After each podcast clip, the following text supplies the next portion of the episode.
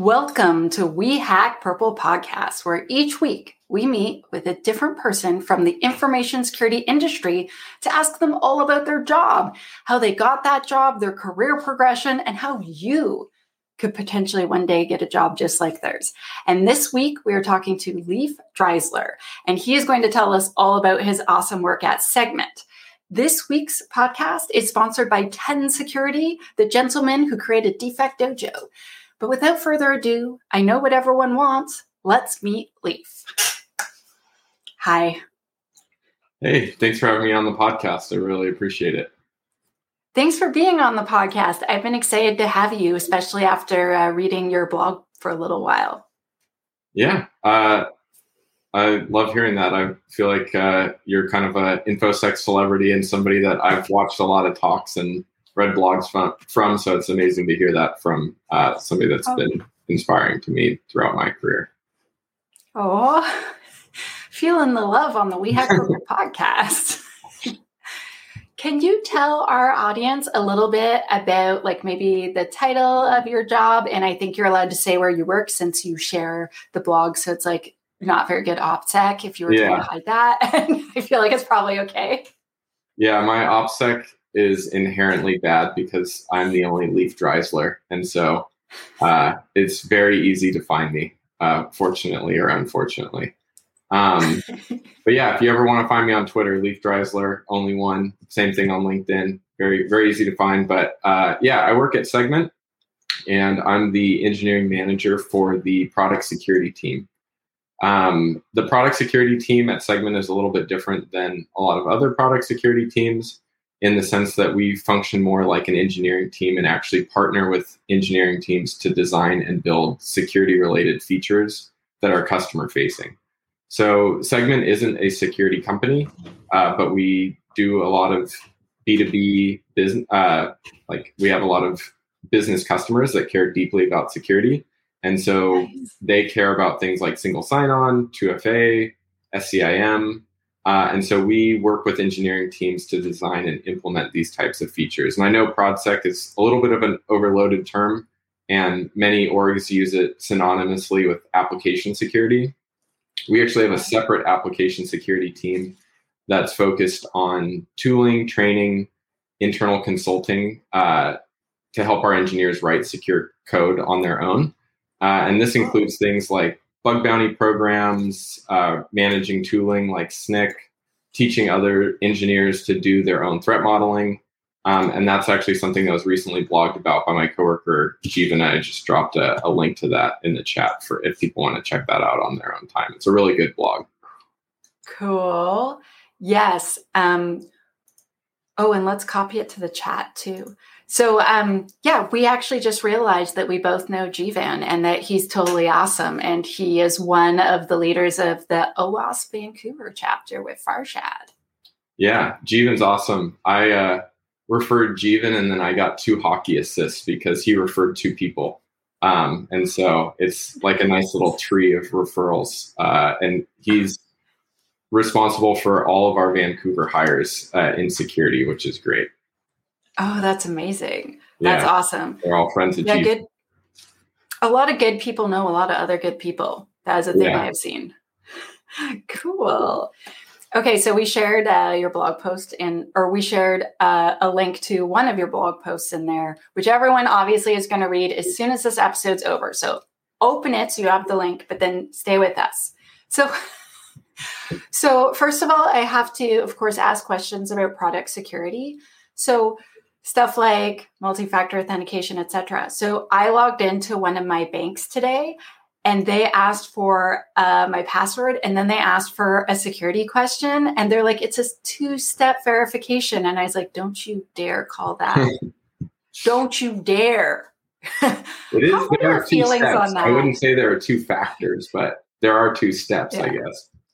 I feel like it's dirty. Yeah. Because like, Because the average person's like, oh, yeah, I do. I do two-factor. Then I'm like, no, you don't. Your bank is tricking you with crappy security. It's two of the same factor. Yeah. It's, uh, you know, w- what it, high school did you go to? What was the mascot or whatever? It's like, okay, that's pretty easy to find for many, many people. luckily for those types of things, like if I do get asked, I always just save some random string of characters. Like I just, it just becomes another password, and I throw that into one password, and you know, don't really worry about it. But yeah, for the average person, they're definitely picking like whatever their actual high school mascot was. Since your company does B two B, I feel like if you're selling, so first of all, like your team is making security features for businesses, they're not going to put up with that crap, right? If you're like, oh, we added security questions, so now it's two-step verification. They'd be like, no, that's not M F A. Go back to the drawing board. Do you think that business customers are potentially like a lot more savvy than the oh, average consumer? Definitely.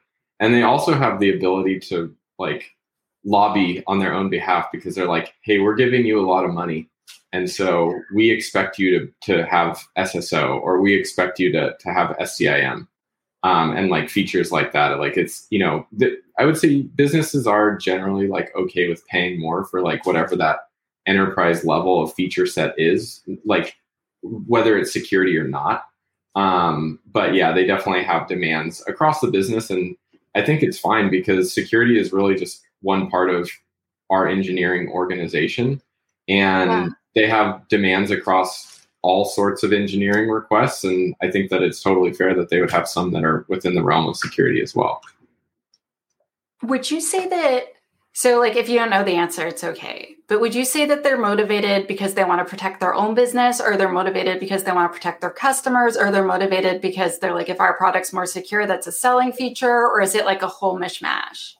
I think it's all of those. And it really just depends on the specific customer. Like I would say that in many cases, we are B two B two C, so something like Nike or Etsy. And so in that case, like I'm sure they do care about their own employees' data that's within our systems, but I'd say they probably care more about their customers' data. Um, but then, it, you know, it's probably the, I, I guess, yeah, if you're B two B two B, then it's probably the same thing. Like you probably generally care more about your customers' data than your own employees' data. And so I think that it it's probably a combination of all of those things that you said. But yeah, I'd say the the biggest motivation is probably making sure that their own customer data that's going through Segment is safe. I was actually doing research last night for a pitch I had to do today. And apparently in twenty twenty, almost one percent of the entire G D P of the entire world went to cybercrime.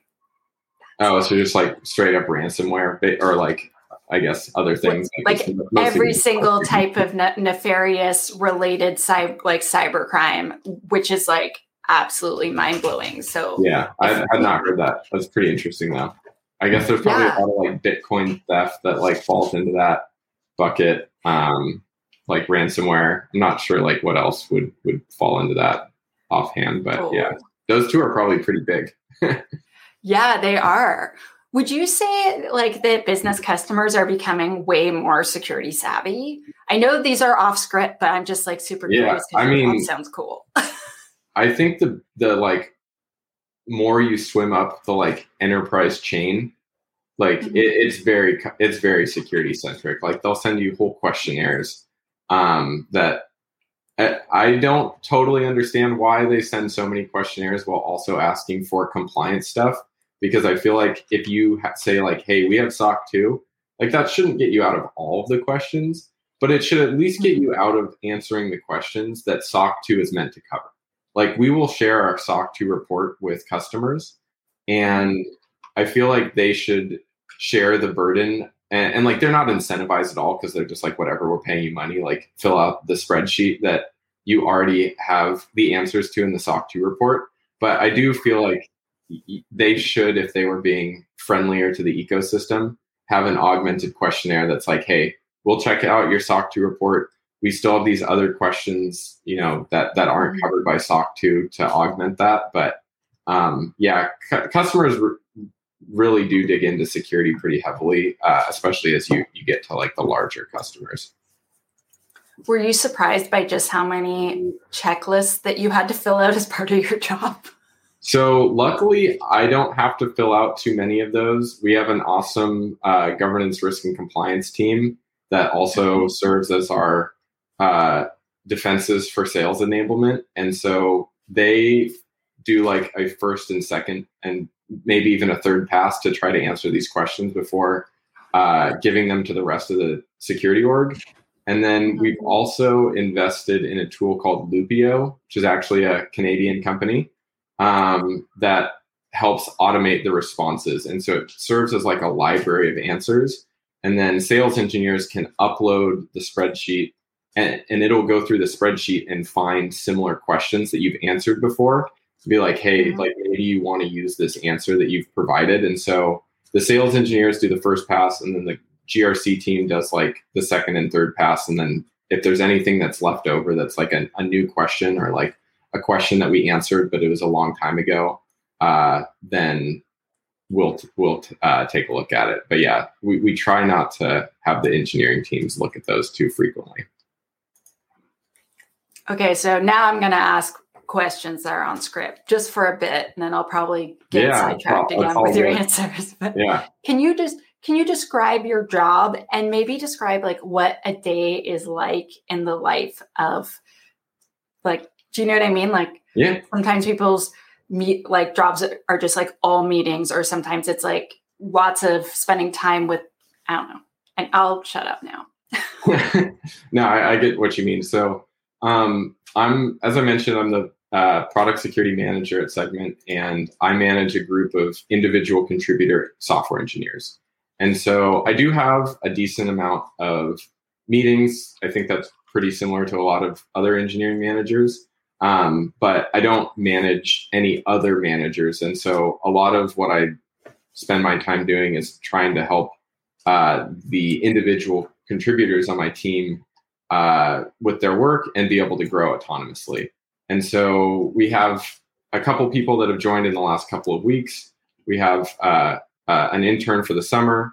And so I try to spend at least a little bit of each day helping um, one of those two people uh, work on whatever they're working on. And sometimes it's writing up a guide in advance that has some intentionally missing pieces. It's like, hey, you know, check out this part of the code base, uh, try to trace what's happening, you know, back to this other service or something like that. And then, you know, generally here's what you're trying to accomplish. And so it's a combination of like pointing them in the right direction, uh, you know, putting some bread breadcrumbs along the way, but also uh, making sure that they're doing a, a decent amount of research on their own. Um, and so, yeah, it, I would say it's a, a good mixture of like things that are like planning related, meeting with other teams, meeting with people on my own team, and just making sure that uh, the teams that we interact with and the people on my team are successful. Um, but We're also hiring more people. So we have a senior and a staff role open. And so if you're a software engineer that's interested in security features, uh, we have a really modern tech stack. You'd mostly be working with TypeScript and, and React. Uh, I'd love to chat. Nice. You can shoot me a, a D M on, on Twitter or LinkedIn. Cool. Good. We want people to have jobs. So this is awesome. And Leif's yeah. really nice. And so is Jeevan. So you get to work with at least two awesome humans. So it's a good yeah. deal. Jeevan is the the manager on the AppSec side. So he's uh, like one of the teams that we work with super closely. So he's also under the security engineering umbrella. Nice. What types of... So like it takes a certain type of person that can do this job, right? Mm-hmm. What types of personality traits, or maybe, I don't know, sometimes people might say like aptitudes, would you say that someone needs so that they could be good at this job? Yeah. So I don't think that there's like a specific like pattern or like set of buckets that somebody needs to fall into to be successful at, at my job. Like I think that there's a lot of different uh, like personality types or, or traits that somebody could possess and be successful.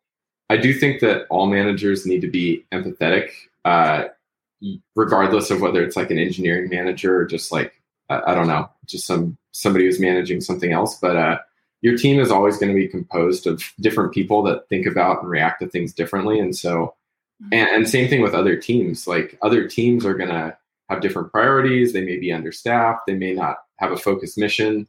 And you need to try to be understanding of what the people and teams you work with are going through, even if it's something that you don't fully understand or like, you know, maybe it's something that you've never done.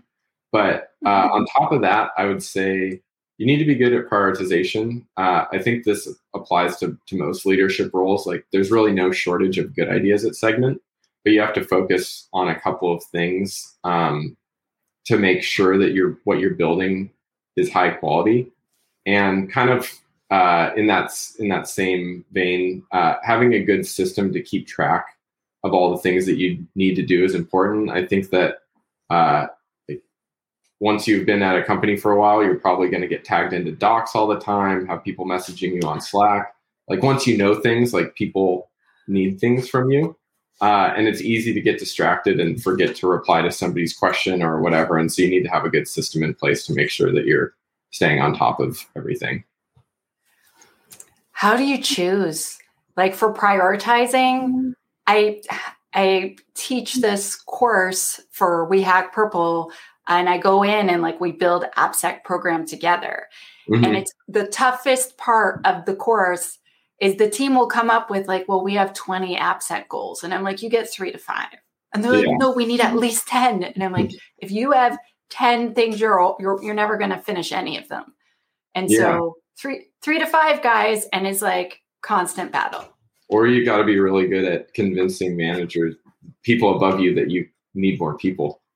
Uh, that yeah. will increase what you can work on. But yeah, uh, I think luckily one thing that is nice about the way that our team's set up is we are similar to a like a product engineering team.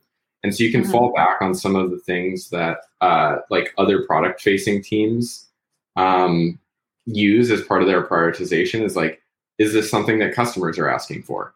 Is this something that we've already built that's broken that customers have told us about? Um, is there is this something that uh, you know we've started to see show up in security questionnaires, even if it isn't something that's really getting in the way of deals? Like, you can kind of get a sense from reading those here and there that like maybe there's this new thing that that customers are going to be expecting over the next like six to twelve months. And so I think that it's a little bit easier than, you know, maybe an AppSec team that isn't tied so closely to the, the goals of the business. But I think yeah. what we do across security engineering, regardless of if it's my team or one of our partner teams, is we t- try to rate things on like a combination of like business slash security value and then effort. Mm-hmm. And we try to pick things that have like a good ratio. And sometimes it's like, this is actually a ton of work, but the value is going to be really high. And so it's worth it. Yeah. Um, and it's, you know, I think it, using something like that, it's easy to just pick off a bunch of stuff that it's like, okay, this is easy and it's going to have a big difference. Uh, eventually, if you're doing a good job, I think you'll probably run out of those at some point. Like, your org will have just done enough of those easy ones with big impact, but you should always keep an eye out for something like that. And then from there, yeah, you just got to figure out like what's going to be a good ratio of effort to security or, and or business value. And I think that's easier at a B two B company because your customers inherently care way more. Uh, yeah. Consumers, on average, I would say don't really care about security. Maybe there's a couple of things that they use, like if it's like medical related or financial related. But uh, there's a lot of the apps that I use. It's like if they got hacked, like I would be kind of upset, but I'd probably still keep using them. And then it's like at the end of the day, it's like if your customers aren't going to leave, like, why should your business really care about security? And like, obviously it's the right thing to do. And there's regulations that you can uh, run afoul of if you just don't care at all. But it's very different in the B two B space where your customers will just straight up cancel contracts that might be worth, you know, hundreds of thousands or millions of dollars. Whereas at the individual consumer level, it's like, uh, if that like athletic brand that I buy clothes from gets hacked, it's like, well, I'm probably still going to buy shorts from you. So it's, it's okay. It's like, I still like those shorts. A yeah, lot. It's like, I still want the shorts. It's like, you already lost my info. You can't really lose it again. And it's probably already out there anyway. And so it's just not the same as like when you're selling to another business that uh, cares and has a lot more weight that they can throw behind an event like that. Would you say too that business customers are more likely to give you direct actionable feedback than the average consumer? Uh. I would say most, I assume most consumers give no feedback to like any of the brands that they interact with. It's like, maybe there's a small percentage of people that like will write a review or like send in a complaint or say like, oh, I really like this thing. But I'd say, you know, that's probably in the very, very small minority. Whereas businesses, they'll just be like, hey, like, you don't have a way to force everyone in our workspace to use S S O. It's like, all right, that's a great idea. Let's build that. Um, I think the businesses are definitely more vocal. And I think it's because they know they can be. Like, if one customer is like, I wish the pocket on this pant was a little bit bigger, you'd be like, all right, well, we're not doing that. Uh, but if a, a business customer is like, hey, we spend two mil a year with you, uh, we'd really like this thing. It's like, well, we should take a look at that and see if we want to build that. I wonder if too, like if an individual, um, so for instance, like I ordered some food from a restaurant and I ordered a vegetarian meal, and I eat meat, but I go vegetarian some days to environment, blah, blah, blah. And then I got it and there was shrimp in it. And I was like, oh, what? And I was like, oh, maybe I should call and tell them. And I'm like, I don't really care though. Like, I eat shrimp. It's fine. Like, I was yeah. trying to be vegetarian today, but like, I also don't care. And I'm like, eh, but then I thought about, well, I used to be a vegetarian and I would be furious yeah. if they had put meat in my meal. I'm like, so maybe I should tell them. And then guess what I did? I did nothing. so yeah, they got I mean, no feedback. Point, it's like, if you're flexible, it's almost worse not to eat the shrimp, because it's like, otherwise you're just going to toss it. Of course I'm going to eat the shrimp. Yeah. But did I get less cheese? That's the real question. That's what you should call about, is you need to figure out, in lieu of this shrimp, would I have gotten more cheese? Paneer is like one of my favorites. Anyway, yeah, sorry. yeah. It's so good. It's so good. Yeah. It's like yeah. that. I feel like if I were to go vegetarian, I would eat Indian food even more than I do now, because there's so many. Same thing with like a lot of stuff like Asian dishes in general. Like, there's so many good meals that are like, oh, this is not just something where we took the meat out and put in a lame yeah. replacement. It's like, oh, this yes. meal was just good without meat. Yeah, it's just awesome. Yeah. yeah. Oh my gosh, I, I love Indian food. Anyway, okay, so I'm glad we agree. Asian food's the best. Um, so someone in the comments like, very true, mm-hmm, one hundred percent. so, so like. Your job, I feel like there's some skills that a person's going to need to to do that type of work. So what types of technical skills do you, or maybe like technical experiences, would they need to be able to one day do a job like yours? Because you can't just like walk out of college and do your job, probably. There's probably things they need. I would have been woefully unqualified to do my current job my, as my first job out of college. Um Yeah, I think, you know, similar to like the traits and like aptitudes, like I don't think that there's like a, you know, a firm set of requirements. Like, I think that you could probably come from a variety of different backgrounds and be successful if it's something that you were really focused and motivated to be successful in. But at least for me, I have been served incredibly well by having a background and experience writing software, uh, especially security features.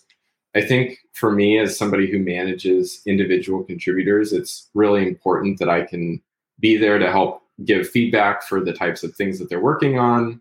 Uh, I'm familiar with the code base that uh, they're they're working in, and that, you know, I can frequently point them in the right direction. Uh, if they're stuck on something, like I can help them debug whatever they're working on. And that's just like some of the things that's made me successful. But I, I really think that that provides a lot of value for the team, especially because as of a month ago, there were just two of us. And so I spent a decent amount of my time working on individual contributor type engineering uh, tasks. Um, I also think that having some sort of like product sense is pretty important. I've never been like a product manager or anything like that, but um even though we're building security features, usability is incredibly important. If your S S O process is annoying, people are just not going to use it, which means they're probably just going to use the username and password and like maybe turn on M F A. Um, and I'm, I'm far from a product expert. Like, I'm really lucky to work with our enterprise software engineering team. It was an amazing product manager, Rachel. But I think that having at least some of that sense to be like, hey, this flow is just not very good, or like, what can we do to make this easier for people? Like, you really want to make security stuff easy, because generally it's something that is making somebody's life more annoying, and you want to make it as easy as possible. And like the gold, the golden goal is just like, is it easy and secure? And that's what I, I feel like S S O is a good example of. This is, once you get it set up, Like, you just click Okta and you click one button and you're logged into Segment. It's easier than entering in a username, a password, a two F A code, and it's preferred from like a security and I T side. And so I think that designing things to be like that is uh, really important, but it, it it's something where you're going to need good designers, you're going to need good product people, and like I don't think you need to be all of those, but uh, at least being able to work with those other groups to come up with something and kind of show them like, hey, here are a couple other apps that do this really well or really poorly. I think having like a list in your mind of of apps that you've used that do this uh, at varying degrees of, of good or bad is, is really helpful. I have almost never got to have a manager where they could actually help me with my technical stuff. That is awesome. Like at Microsoft, for I had three different managers, and there was one where I remember he got into the code with me, and I was like, this is amazing. Yeah. Um, but the other two had never coded. Uh, as far as I know.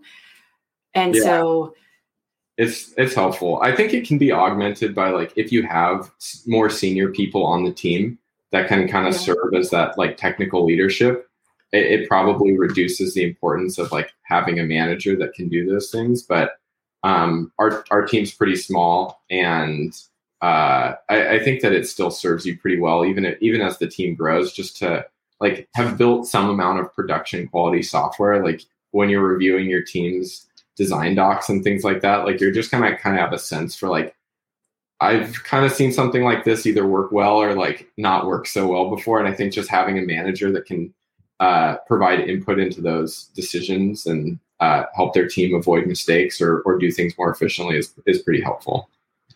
Yeah, it's fantastic. Okay, I want to take a brief second to thank our sponsor, Ten Security. Do you want help with DefectDojo? Well, why not hire the guys that built it? That's Ten Security. Greg and Matt for the win. Two thumbs up. I also want to mention that we are still doing book streams once a month for all of twenty twenty-one for Alice and Bob Learn Application Security. And if you want an invite, go to alice and bob learn dot com and you can get automatic calendar invites and all that fancy jazz to your inbox. And lastly, but most excitedly, the secure coding course from We Hack Purple is actually a thing. So if you are on the advanced list, uh, which you can get at newsletter dot we hack purple dot com slash secure dash coding dash course, Uh, you can get twenty percent off, and you get invited Friday instead of everyone else who has to wait until June thirtieth. So saving fifty bucks is pretty sweet, and getting a week early access is also even sweeter. Um, but no matter what, please go check out the course. And I feel that that is enough marketing for now. Let's go back to Leif. So you might have imagined that I have more questions for you.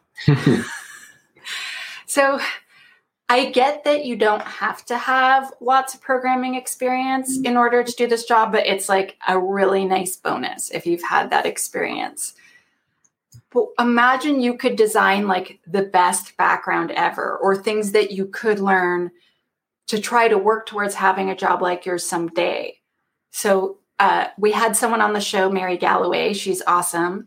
And she's a security architect. And she said, yeah, I just like looked at jobs I wanted and all the experience they said. And I went and I made a checklist and did it. I'm like, you're awesome.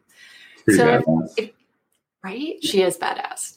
Um, she's episode three. You should totally check it out. But anyway, imagine you could like make a, a list of work experience that would make like, that would have helped you become the person you are today. Like, what types of things would be on it if someone wants to try to like kind of steer over there? Yeah. So as you mentioned, like coding is pretty important. Um, I studied computer science in college. Uh, I don't think that that's a requirement. Like whatever path you, you take to learn how to code is great. Like if you're self-taught, if you go to a boot camp, if you do a computer science degree, like whatever works, works. Uh, I know that I definitely would not have been able to like have the self-discipline to like teach myself how to program at eighteen years old. And so going to college and having somebody like give me assignments and stuff like that was definitely the way to go for me. But uh, you know, not for everybody. And um, I think there there are a lot of like great trainings out there. I, I don't really have too many to recommend for like intro to, to software development, but there was a training that we brought in uh, about a year and a half ago, uh, react training dot com, um, that was mm-hmm. specifically like a two-day React course that I took, as well as a bunch of other people at, at Segment, and we found it to be pretty useful. Um, nice. That was like a private training just for Segment, but they also do paid workshops. So if React is something that your org uses or like that you're interested in in learning more about, I would I would definitely recommend them. Um, and then did they cover security too, or was it more just how to be awesome at React? It was just React stuff. So it was really just like, hey, you know, we're expecting that coming into this, you know, JavaScript, you know how to write code, you just don't know how to use React. And uh, so it was all it was all focused on like using React hooks and um, like all the latest best practices and things like that. So yeah, it was really helpful from like a React specific standpoint.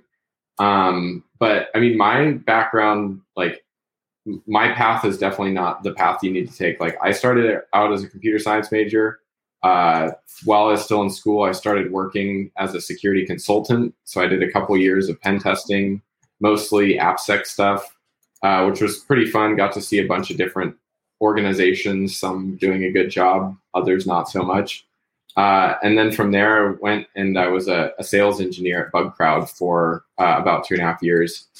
So getting some of that customer uh, facing experience, like very different from what I was doing uh, as a oh, consultant, yeah. very different from what I'm doing now at, at Segment. Um, but I think that one of the things to think about is like, if you're trying to move around within your career, I think that you just need to get good at, uh, like drawing parallels between what you're doing now and what you're trying to do next. And there's a lot of jobs that like, you know, seem not very similar, but mm-hmm.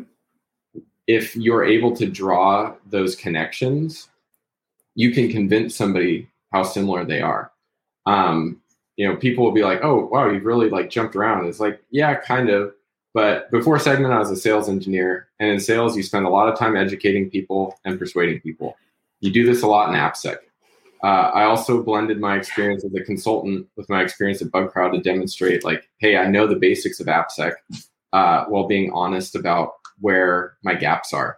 Um, and so I think that you need to just be able to uh, like help people connect those dots. The other thing is involvement in the community. Like that's probably the other most important thing is Uh, people are much more likely to interview or refer to somebody that doesn't have like whatever the perfect background is if they have a personal personal connection. Uh, every job I've gotten has originally been through somebody that I met at like a conference or work or meetup or whatever. So yeah, that that's definitely like a couple pieces of advice there. And then for on the management side, uh, there's a training from Laura Hogan uh, oh, yeah. that. I've worked part of the way through. I haven't completed it, but uh, they have a background uh, as at a variety of different like engineering leadership roles. And uh, I found the training to be really helpful so far. It's great to kind of get you in the mindset of trying to be more reflective and like thoughtful in the way that you approach certain conversations, and uh, tips for one-on-ones, tips for planning, tips for uh, like helping your team succeed. Like there's uh, a lot of, There's years of experience that she has uh, condensed in, into this course. So um, if you're looking specifically to make the jump from uh, like an individual contributor role to like a manager role, I think that that's worth checking out for sure. Or if you're already in a manager role. That's awesome, Leif, because you would not believe how many awful managers I've had. And they might be a really nice person or a brilliant engineer, but they're an awful manager. And they're certainly not a leader. Yeah. I mean, it's a different set of skills. Like, so I think a lot of people, you know, they reach a certain level of engineering and they get pushed into this new role, and, or they see it as like, this is the next thing that I need to do in my career. And so I think that it's important for organizations to really show engineers like, hey, you don't have to be a manager. Like you could be a staff engineer, a principal engineer, an architect, or, you know, whatever is above that. Like they're, You need to create a path for people to excel at what they're good at. And not everybody is going to be good at being a manager or like being a manager. Yes. Yes. They're not, some people aren't very good at it, and some people are awesome at it, but they don't like it. Mm-hmm. I'm actually, um, I downloaded like this parenting app. So I am a stepmama, and okay. I was like, I like to be the best at everything. So I'm like, I'm going to learn everything about parenting. I'm that person. So I'm like, I'm going to read one hundred books. Um, well, it's an and, important thing to be prepared for. Like, you're shaping somebody's life in a pretty significant way. So exactly. And you want to be like the most positive you can be, and not only just be like a Disney mama where like everything's perfect, but like sometimes they cry and you have to like comfort them. And so I was like doing a little lesson on this app, and it was explaining like when they cry, how to comfort them in a way so that like they feel safe. And they, cause like, I was like, I just kind of hug them. I'm like, do you want to hug? And I like kind of listen, but there's like a whole bunch of things you can do so they feel even more safe. And I'm like, why no one tell me this before? This is just stuff like you can learn yeah. in a book. Like, this yeah. is amazing. Yeah. And so like the idea of a marketing or sorry, a management course that like tells you how to be reflective and tells you how to kind of like hear your employees, listen, actually yeah. hear what they're saying, actually respond in a way so that they get what they want and you get what they want. Persuasion. I think that persuasion is probably the number one skill that security people need if they want to get their jobs done. Yeah, you got to convince other people to help you. Like, security is really a cross-cutting discipline. It's not something that the security team can just keep the company safe. Uh, it's something where you need everybody to help keep the company safe. And it's really something where it's like, it's kind of a failed model if the security team has to do all the work, because they're never going to be as familiar with all these different technologies and frameworks and processes. Like, you have a whole company of engineers and, and other people working on important stuff. Is like, the security team can't understand all of these things. Like, there's just not enough room in the human brain for them to be an expert on all of the different things. And so that's why our AppSec team at Segment has, and really security as a whole, but like uh, kind of the, the main charter of AppSec is to really like empower engineers to make good security decisions on their own. And we're obviously here if they want to talk about stuff and like work through things, but really it's like, okay, you need to figure out when it's safe to patch this system. You need to be the one who's identifying threats as part of your design. And like, sure, if it's like a bigger project, like we'll collab on like whatever that process is. But for the day-to-day stuff, it's like, you need to be able to make a good decision on your own, because there's way more of you than there are of us. And it's also just, it's not really our responsibility. It's like, you wrote this code, you you maintain the service. Security is just a part of good software. It's not something where the security team can swoop in and like fix all this stuff for you. It's like, you need to be keeping this thing in a secure state the way that you keep it in a reliable state. We have a comment in the chat that I feel totally applies to security. So Kellen's saying, the thing about parenting is there's always more to do and more to improve. So, so true with security. Yeah. Being a good security professional seems like a direction that we go in rather than something we just achieve. We don't just achieve security in like one step. It's a thing, like it's a practice. Like, you know how you don't do yoga one time? You have to mm-hmm. keep doing yoga. And that's why they call it a practice.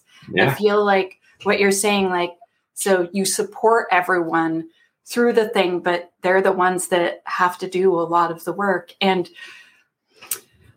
I like it when my guests agree with my philosophies on security. And it, it happens rather often, I have to say, because I get to select my guests. And oh, so that's awesome. And I get to research them. But it's good when you say things that I say a lot, so then I can point to clients and be like, listen to Leif. Don't just listen to me. Yeah. I, I think it's it's really just the way that like modern security orgs are are running. Is like, I think people have figured out that just like telling people no and like telling people this stuff's broken and like not helping them fix it and not giving them tools to like fix things easily. I think we've kind of just seen that that model didn't really work. Like a perfect example at Segment, it's like, hey, you need to patch your Docker containers. We will provide you with a set of images that get updated regularly. And as long as when you restart your builds, it'll pull in the new stuff for you automatically. You just need to go in and like restart things. And like, not to trivialize the effort of like, hey, well, what happens if you restart something and it breaks or whatever? But like, you can't just tell all these different engineering teams like, hey, go figure out patching independently, and like, we're just going to scan it and tell you that it's bad. Like, you need to give them some sort of, uh, you know, paved path, as Netflix says, to like do the right thing and like make the right thing easy. And if people want to go off the paved path into the jungle, it's like, okay, maybe they need to figure out how to do patching. But if you're following the normal ways that your company builds software, the security mm-hmm. team should be either doing this on their own or partnering with other teams to help build something to like make the right thing easy. We have another comment in the chat. It's encouraging to see so many of your guests have a good mindset. I don't know so many security-minded and empathetic focused people, or I didn't know that so many security-minded and empathy focused people existed in this profession. Yeah, yeah. Like, very nice compliment. I think that a lot of those people probably know each other. And so if they're on Tanya's podcast, then uh, might be nice. I think it's a little bit of like a bias towards the people that, that she knows, but like, I think that it is like a, a wave that is like coming across the industry. Like, it's not like it's just me. It, like, there's plenty of people at, at working at, at companies that like feel similarly to this and are, are successful because of it. My second last dev job, I remember I used to call the lead of the security team Doctor No, because he would just come to meetings and say no. All he would do is say no. His name was Bruce, and he would just say no all the time. And he would never say no, but you can do this. It was just, no, you can't do that. What can we do? You're a dev. You should know. And it was like a lot of blaming, a lot of finger pointing. And so one day I, I just told his manager, I'm like, I just can't. Like, I have a job to get done. And like, it's just a wall of no with him. If you want to tell me you can't do something, you have to give me a solution of what I can do. All I hear is no and how much my team sucks. And my team literally wants to go around him. And we're software developers. We can go to prod whenever we damn well want. We're following the yeah. processes out of respect for you. And so we need to work here. And so I remember we he came to a meeting like a month or two later, and he's like, yeah, so I have to say yes in this meeting and we have to compromise. So let's do this. And then it was so much better. Like, yeah. I mean, at first it was a bit not awesome, but he would be like, no. And he's like, but we can find a way to you for you to accomplish your business goal. And I'm like, great. And then we started like coming up with things. So if, if we have to do a big search and they're like, okay, you can't use inline S Q L, I'm like, great. But I have like a fifty different search thing that I have to create. So I need some help because my junior dev made an inline S Q L statement. We can't have that. We have to use a parameterized query or something safer. Can we brainstorm this together instead of you just telling me I suck and to go back to my desk with my head down, right? Like, there's got to be a conversation.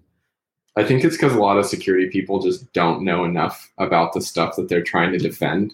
And if you don't know how to make a workable solution, you're just going to be like, no, because you don't know what to suggest. And so I think that that's another attribute of like a lot of modern security engineers is they actually do know the systems. They actually, you know, they know A W S, they know how to write code. And not to say that like everybody in the security industry like needs to be a software developer, but if you're working on a security engineering team as an individual contributor, it's going to be a lot easier to get stuff done in a way that works for your company if you understand how stuff gets built and can build things yourself. Um, like oh, yeah. when our CloudSec team goes to a team and they're like, hey, we need you to do this. Like, they know enough about what that team does to give them something that's practical.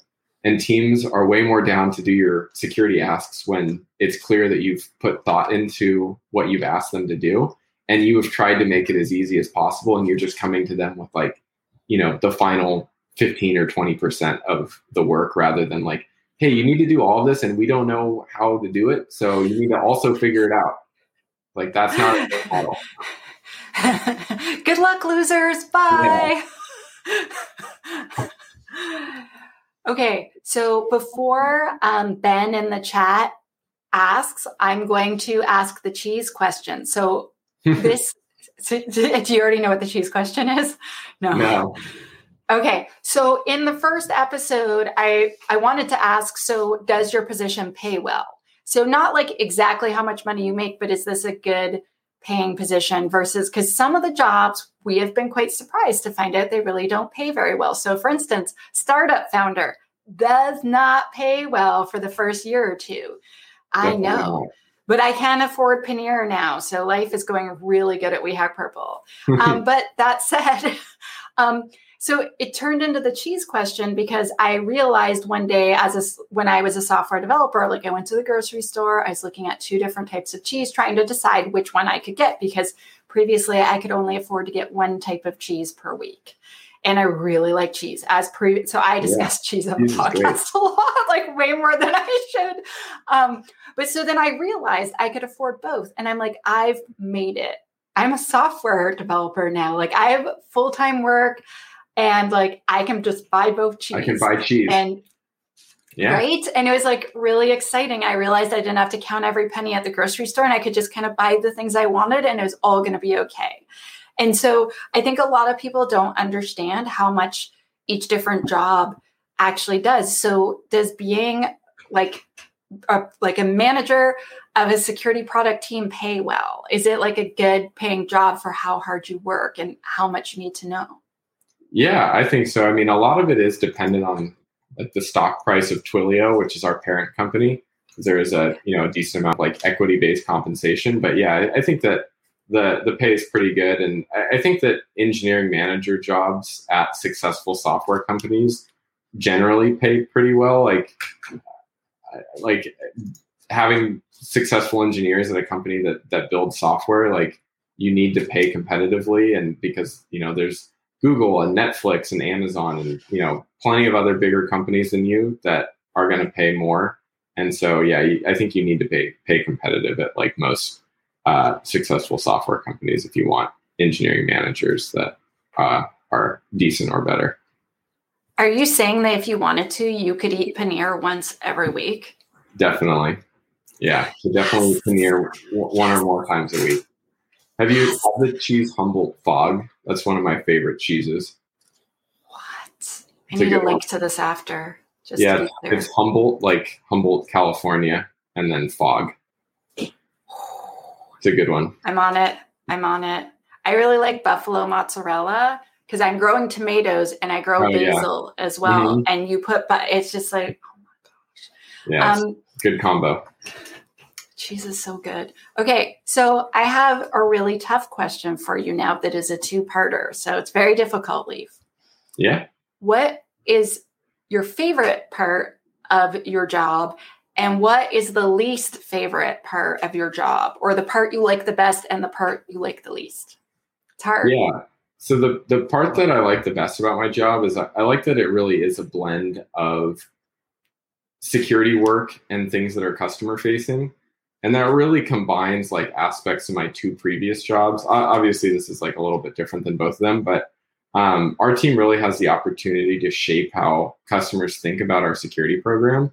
Um, and what I mean by that is, unfortunately, most users of the Segment application have no idea how much work goes into corporate security, incident response, uh, governance, risk, and compliance. You know, may- maybe like a couple people at the company will look at the S O C two report, but generally, like most of the people logging into the app won't see it, but they do get exposed to the security features of our product, which is how we show them that we're investing in security. And this is something that we care enough about to have people build features that like relate to this part of our, our business and to our, uh, like what we bring to customers. Very cool.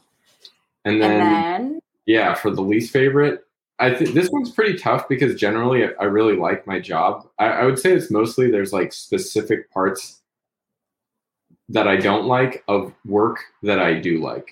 So I really like interviewing and recruiting people, but I don't really like sourcing candidates. Uh, like there's aspects of like our quarterly planning and tracking that I don't really like, but when it gets down to like actually working with people to plan an individual project or, or multiple projects, Uh, I really like helping people come up with a successful design, you know, circulate it, incorporate feedback, and then actually deliver on like whatever they're doing. So I'd say, you know, there's usually like some aspects of something that I generally like.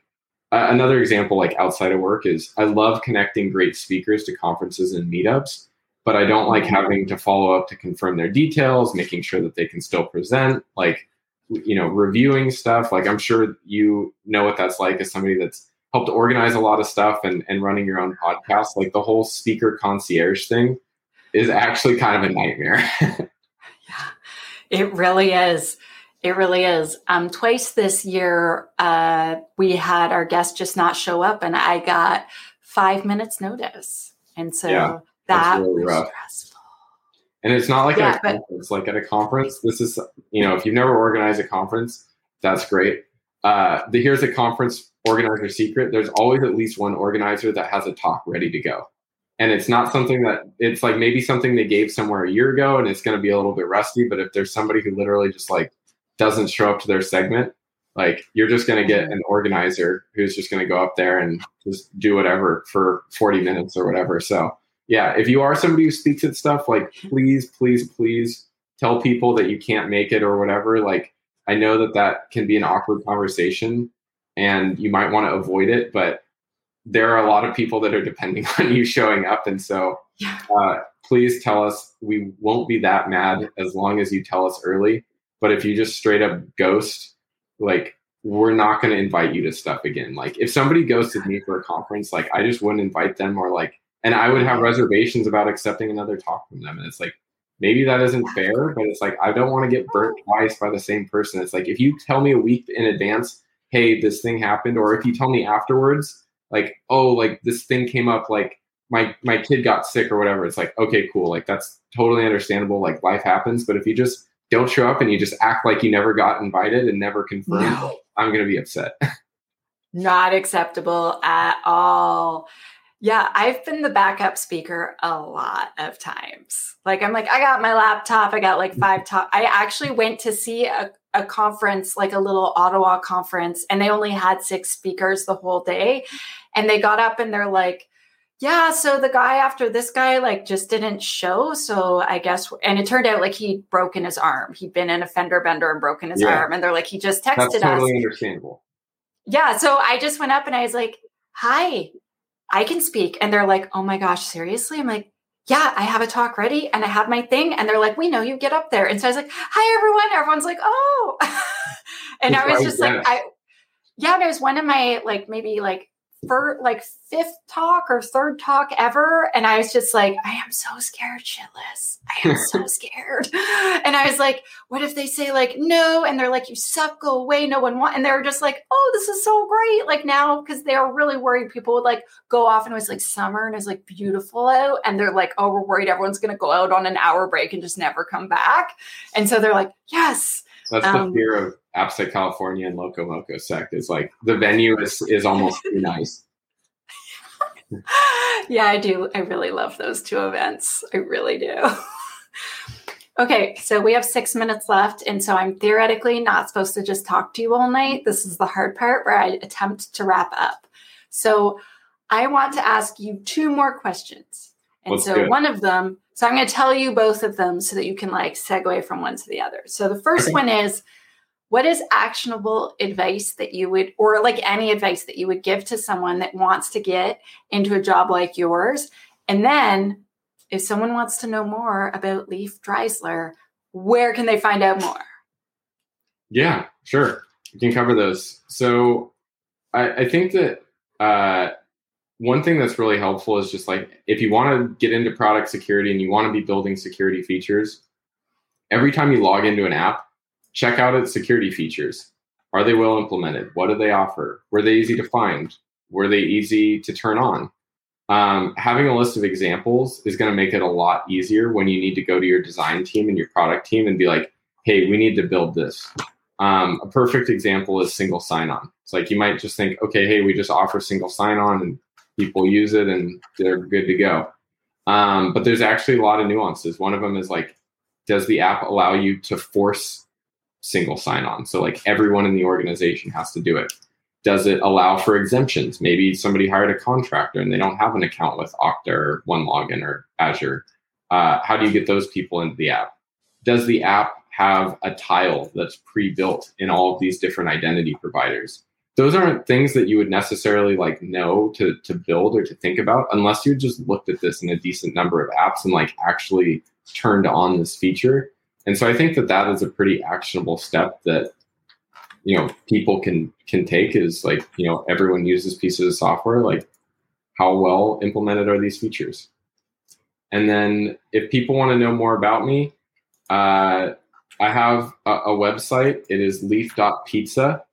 Um, it's really just a collection of all the like blogs and conferences. Like I, I don't blog or present anything on the site directly. It's just like links to everything.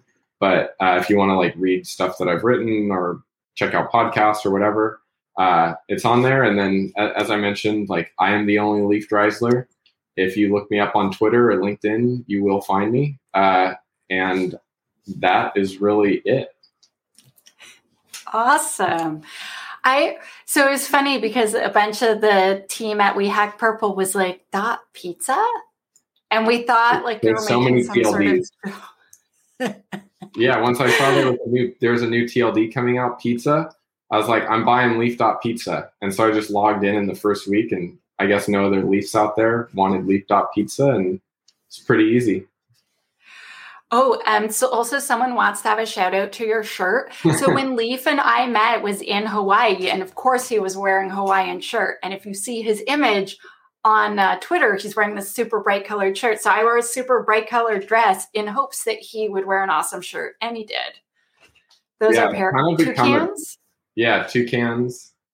It's kind of become like a trademark of mine, I guess, if if you can really call it that. But um, yeah, we uh, like I just. always wear like fun shirts to to conferences, and uh, it all started. There was a shirt the first conference I presented at. It was a lobster shirt. It just had like lobsters on it, and since then I've always made a point to to wear a Hawaiian shirt for um, for the conference. And so yeah, I guess the the final shout I'll put is I have two jobs, uh, a staff and a senior that I'm hiring for.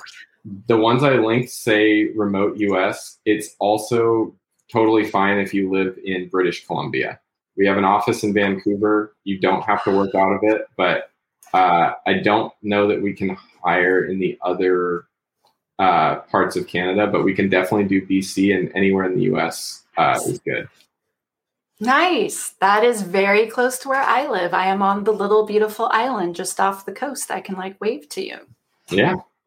Well, if you ever want to go grab lunch with the uh, Segment security team, if you're in uh, Vancouver, just hit up Jeevan, and there's three of three of the security team is is out of that office. So I usually hassle Jeevan if I go to Vancouver and Farshad, because the OWASP people are my are my people, yeah, or our people, I should say. So yeah, they have been wonderful to me on many many occasions, and the B-sides people in Vancouver also. A plus, awesome sauce.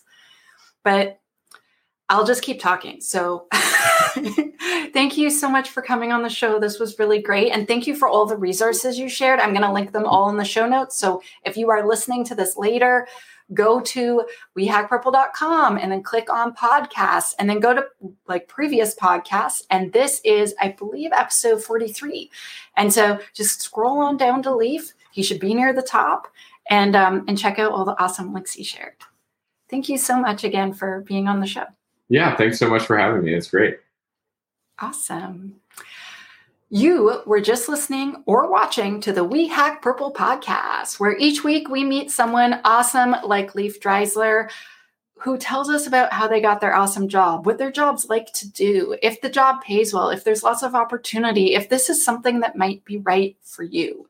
Thank you so much for tuning in. Thank you for listening. Thank you to Ten Security for sponsoring us again. They also sponsored a whole handful of diversity scholarships, and I really appreciate those guys. Um, thank you for Leif for being on. That was super great. And all the resources he shared were super awesome sauce. If you want to work with Leif, you should look up Segment. Um, so segment dot com, and then go to their careers page. There's going to be probably jobs going on there as like you could probably keep checking. And with that, I'm going to say goodbye. Oh, and I forgot to introduce myself. I'm Tanya Janka, but hopefully you all know that by now. Have a great night.